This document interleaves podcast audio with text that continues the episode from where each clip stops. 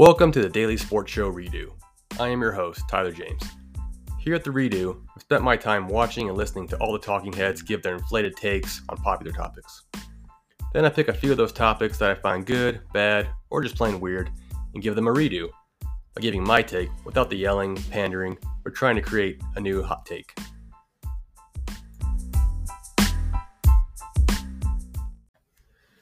Let's get into it. And we're talking Micah Parsons once again. He uh, was watching the game Monday night, 49ers, Ravens, just like 30 million other people were.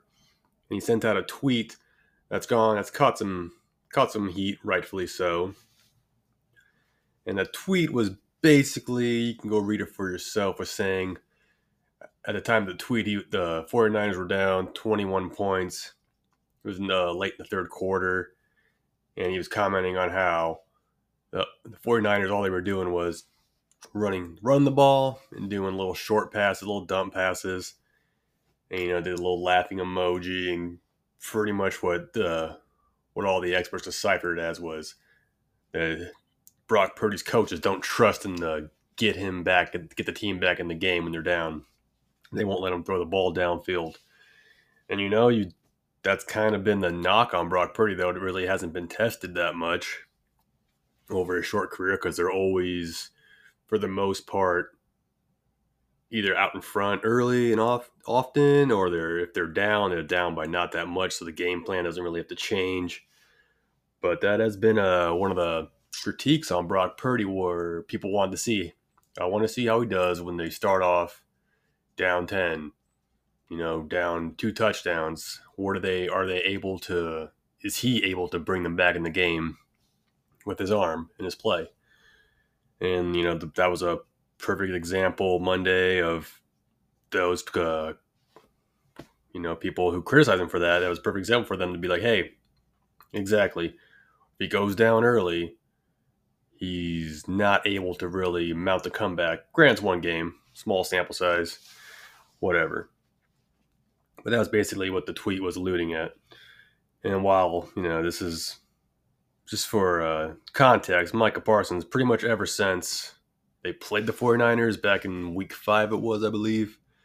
You know, he's been, he's always just kind of like taking shots at the 49ers, taking shots at Brock Purdy. And so it's kind of right on par with what he's been doing all year.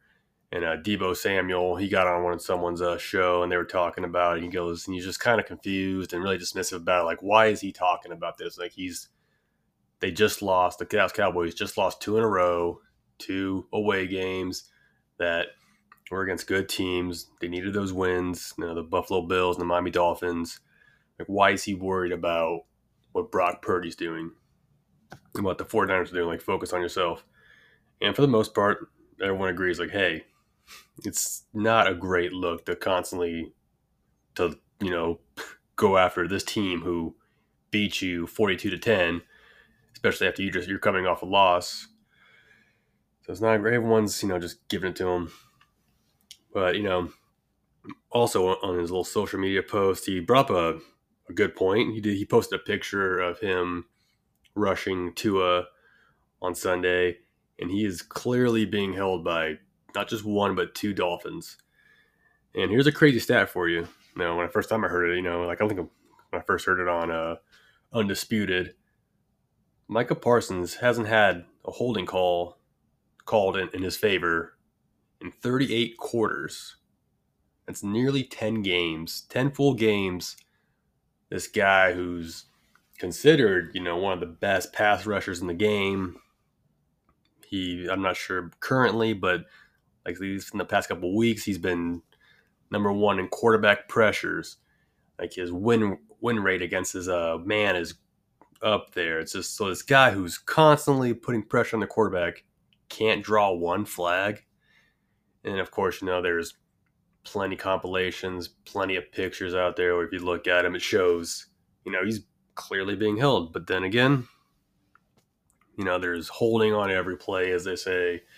You know, how grotesque is it? You know, it's it varies. Then again, it, and it's also a very offense driven league. That's where the money is. These high powered offenses, that's what brings in the money. And, you know, the offense is the quarterbacks. They got to protect the quarterbacks. So, like we saw also that kind of questionable rough in the passer call that was called on Mike. I think it was the same play where he was getting held by those two guys, where you know Tua gets rid of the ball, then gets immediately pushed from behind, and they called that you know the 15 yards that extended the drive. So it's just a um, it's I can understand the frustration from his point of view because he's you know he's trying you know his hardest you know to, to have a positive impact on his team, but he's you know being held, which is a penalty. Can they call it every time? Of course not. And we probably wouldn't want him to because that would just make the game unwatchable. But he's got a point in that regard, and that was part of his rebuttal of people that were calling him out, where they were focusing on him as opposed to the content of what he he was putting out there. A little different because he was talking about the 49ers and then you know, a lot of, and then the post about the being held. But it's the whole thing of him just constantly. That's I guess that's kind of the downside of this current age where players have social media, they have podcasts, and they can just, you know, send out their thoughts and feelings, you know, with the stroke of a button. Which, like I've said in the past, I think I, I like it in the sense that you can kind of see more about players, you can get more of their personalities, you get more insights and stuff. But there is that downside to where, you know, you see a player that you really like, you respect, you know, you bought their jersey, and you're kind of seeing them just kind of complain a lot. And while it, to a degree, it's like, yeah, they're right to complain, but it's just, you hate to see it, at least from a fan's point of view. For me personally, I'm just like, ah, come on. And even the, considering you know the shots at Brock Purdy and the 49ers. It's like, hey, that's uh let's tone it down a little bit. We got beat by 30 points by them, you know, and you were pretty much neutralized the entire game. So, you know, just stop throwing the little little shade at them until you meet them again. You know, hopefully the Cowboys get a chance to redeem themselves for that one, but we'll see. But it's you know, it just wasn't a a great day for Micah Parsons in regard to that from, from the media standpoint. Uh, another one was uh, Travis Kelce. You know, he's got his podcast with his brother. They had that really bad loss to the Raiders, just a team they should not be losing to, and they were handled pretty well. They had the big defensive, big defensive touchdowns for the Raiders that really just put the game kind of overboard and Travis Kelce, uh, famously now, he just threw his helmet when he came to the sideline. Andy Reid came up to him and kind of body checked him a little bit, tried to maybe calm him down, have some words for him. I don't know.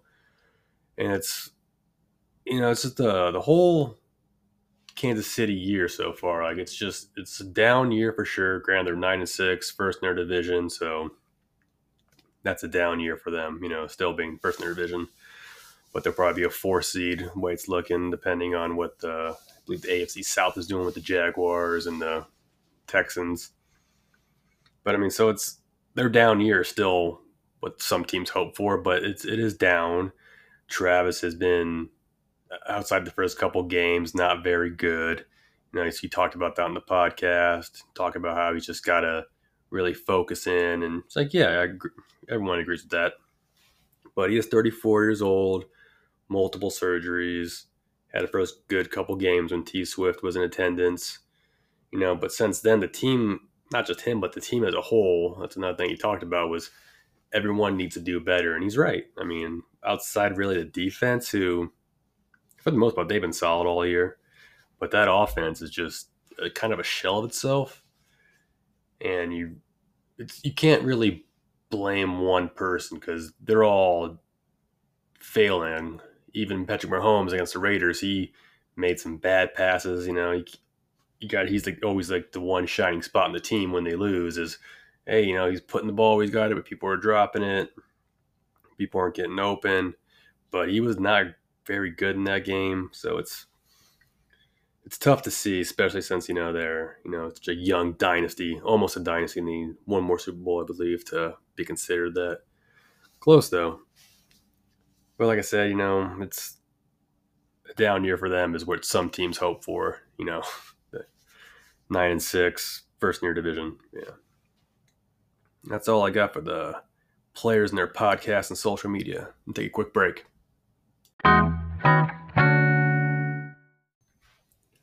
Let's get into it. And we are talking Russell Wilson being benched for the last two games of the season. It's been that's a it's tough to see for a quarterback of his caliber, Super Bowl champion, really did just really built a good career for himself out there in Seattle. See him now just being, you know, berated by Sean Payton, you know, the head coach. And then now he's being benched. It's tough to see. You know, you don't want to see it, you know, because really, before he started the, you know, the trade talks and the wanting out of Seattle, I've never heard a, a negative review about Russell Wilson. All I heard was glowing reviews. But grant, I'm not a Seahawks fan, so I don't follow them as religiously as some other people. But it turns out he's not necessarily held in the highest regards, and it's, I guess, caught me off guard when I heard when I first heard. It. It's like, oh, he's not liked by people. They call him more quirky, odd, this and that, and that's rubs people the wrong way. All right, you know, he had his own, um, his own room and stuff at the stadium and stuff, and that bothered people, which I don't necessarily know why. He's your starting quarterback and leader of your team. You, it is. I guess it is kind of weird. You know, you kind of want everyone to be together. You want a team together. You know, but whatever. So, but yeah, I mean, it's tough to see him finally just getting benched. And I guess I understand the. From what people are saying, it's a financial decision because they are planning to cut him in the offseason. That seems pretty set in stone that everyone's expecting him to be cut after the season. You know, uh, Sean Payton was saying he, you know, he's not ruled out to play, you know, in the next next two weeks, which that's kind of a. Um, some people have exceptions with that because you know you're you're going to bench this guy, you're still going to make him dress out and go sit on the sidelines and watch. That's kind of a little humil- uh, you know, embarrassing in a sense because I mean, like you're this guy who's getting nearly a quarter of a billion dollars, and they're going to just put you on the bench and let some guy who, you know, he played a little. Uh, Stidham, he played pretty good in Oakland last year when they decided to bench Derek Carr. He came in, he had some showed some flashes. They gave him a decent sized contract over there in Denver. So maybe I think Sean Payton likes him. That's kind of why he's there. So we'll see what happens. But yeah, it's, he's going to have Russell Wilson, you know, be a full participant and just kind of sit there on the bench making all that money. But it's a uh, people are kind of alluding to it being a more of a financial decision as opposed to Russell Wilson's actual gameplay because he hasn't played that bad this year. I mean, he's got you know a really good touchdown reception ratio. I mean, he's got better stats than half the quarterbacks in the league right now. Granted, about a majority of those are injured guys, but you know he's hasn't had a bad season. He's definitely not the the main reason they're struggling. I mean, he's definitely he's coming off two bad games. That, that last last week's loss that was pretty bad. Ugh, bad to watch for him. Got picked off in the end zone there when he was kind of bringing him back, but yeah.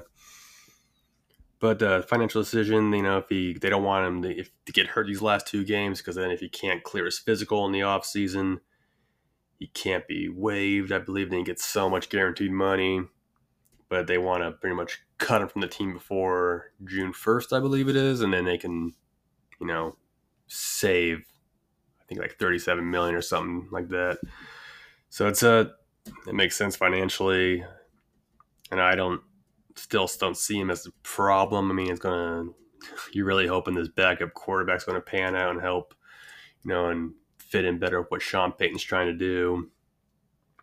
You're still going to have to pay him lots of money, which is better for uh, the team with whoever's going to pick up Russell Wilson because they could probably give him a smaller contract because he's getting all that guaranteed money from the Broncos. But it's kind of you. Where's that going to leave the Broncos? You know, now they they don't have a quarterback unless this guy turns out to be the real deal. Uh, won't have really that kind of draft position to pick anyone up unless you know they hit someone out of nowhere. It's just it's a kind of a head scratcher move and really just kind of speaks negatively on the the franchise and the coaching staff a bit. But we'll see. You know, now now the talk is where's Russell Wilson going to go, if anywhere? What's the market value like for him? And there's you got like if you look around the league, there's a lot of bad quarterback play this year. A lot of injuries, a lot of just kind of guys that aren't franchise guys starting right now or being benched and then put back in the starting position. So there's, there's definitely room out there for him. Uh, the one I heard that was really good was Pittsburgh, and that makes sense. They are real, like you know, people say all the time, but they're a quarterback away from being a real powerhouse. They have the running backs. They have the tight end who's been pretty good. They got receivers who, you know, people was for a while like, oh, they don't want to block for anyone. Oh, they don't want to celebrate their teammates, but they're talented receivers. Their defense obviously is elite. I think they're eight and seven right now, and they have like something crazy like a negative point differential, and like it's just they have they're literally not scoring more than their you know majority of the teams they play, but somehow they end up winning. It's it's insane. So that one, I actually think that's good for him. Like if he could just go out there, be a game manager, Pittsburgh would be dangerous. And you know, you look at Kenny Pickett. He had a great rookie season. Not great, but like he, it showed promise. Regressed this year, then obviously got hurt for the rest of the season. Trubisky, we know who he is. He's not the guy. Uh, Rudolph, he actually kind of stood out and put some points up on his first uh, start of the season. But we we know what Rudolph is. We've seen the tape on him. We've seen him out there. We know realistically he's not a franchise guy and that's fine. You know, be the third string backup, whatever it is, and get after it. But uh, that's definitely a great spot for Russell. When it was a, saw the guy break it down, like yeah, that that makes sense for him, and hopefully he can get somewhere with maybe more mild mannered coach. Because I've personally, I, I'm not a big Sean Payton guy. You know, to me, he's a more intense version of Mike McCarthy. He's got more of the the A type personality than McCarthy. Think about it, kind of the same resume. Now it was broken down a while back before Sean Payton, you know, started the season. Him and McCarthy have identical resumes. One Super Bowl with their Hall of Fame or future Hall of Fame quarterback, because Drew Brees isn't yet, and Aaron Rodgers is still going. But really, that's that's it. You know, that one Super Bowl appearance, so it's they're basically the same person, just Sean Payton he stepped away from the game after Drew Brees retired, so we never really got to see him struggle for the most part. He went to broadcast and then came back. So it's that kind of hurts his uh, coaching stock, in my opinion, a little bit. But yeah, just you, you wonder. Like, I mean, everyone gets chewed out by their coaches. That's not a you know, just because you're the quarterback doesn't mean you're immune to it. But at the same time, it's kind of like Russell Wilson does have a bit of stock built up in the league, around the league. And that was a big reason why, you know, Tom, one thing is people credit to why Tom Brady left New England. Because Belichick, you know, even after six Super Bowls, Belichick still treated him as, you know, one of the guys, which you would think, oh, that kind of sounds nice. But then again, you're you're really the driving force behind that team. Six time champion you know, and as we're seeing now, you know, Belichick's on his way out of New England. That's kind of the that's the the news. I don't know if that's 100 percent accurate or not, but they're saying he's going to be done by the end of the year. So it's like you're you lose Tom Brady a couple years later, you're out of the job. You know, be somewhere else more than likely. But you know, you gotta you gotta treat your stars like stars to a degree. You know, you don't want to embarrass them or belittle them, and that's kind of what it seems like uh, Payton's been doing the his entire first year with the Broncos.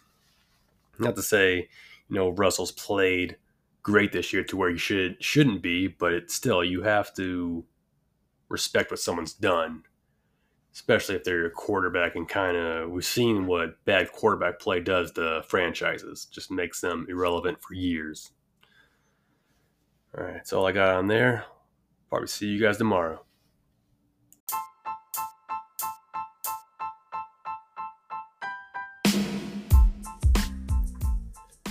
Thanks for listening to the Daily Sports Show Redo. Feel free to reach out to me on social media. I'll see you next time.